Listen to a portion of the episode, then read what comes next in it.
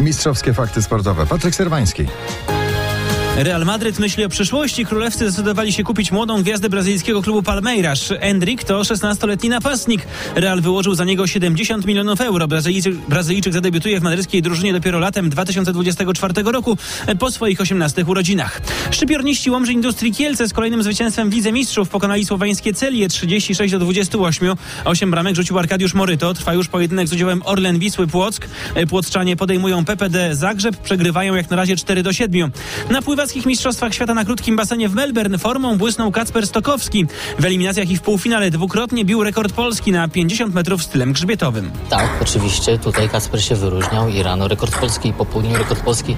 Z długim czasem awans do finału. Trzymamy wszyscy kciuki i jutro będzie niezły show. Do boju nasi. Mówił główny trener naszej reprezentacji Piotr Gęgotek. Finał z udziałem Kacpra Stokowskiego zaplanowano na jutrzejsze przedpołudnie.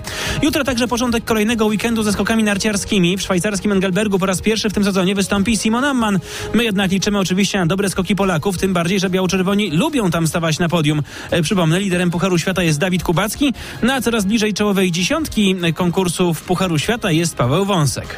To o to chodzi, żeby piąć jak najwyżej. Oczywiście będę, będę robił co w mojej mocy, żeby do tej dziesiątki zacząć skakiwać. Na pewno będę się starał dojść do tego poziomu, na którym teraz jest Dawid. Kwalifikacje jutro o 15.45, konkursy Pucharu Świata w sobotę i w niedzielę. A już dziś we francuskim Annecy rywalizowali biatloniści. Sprint wygrał Norweg Johannes Tignes B, Grzegorz Guzik był 33, no i zdobył swoje pierwsze pucharowe punkty w tym sezonie.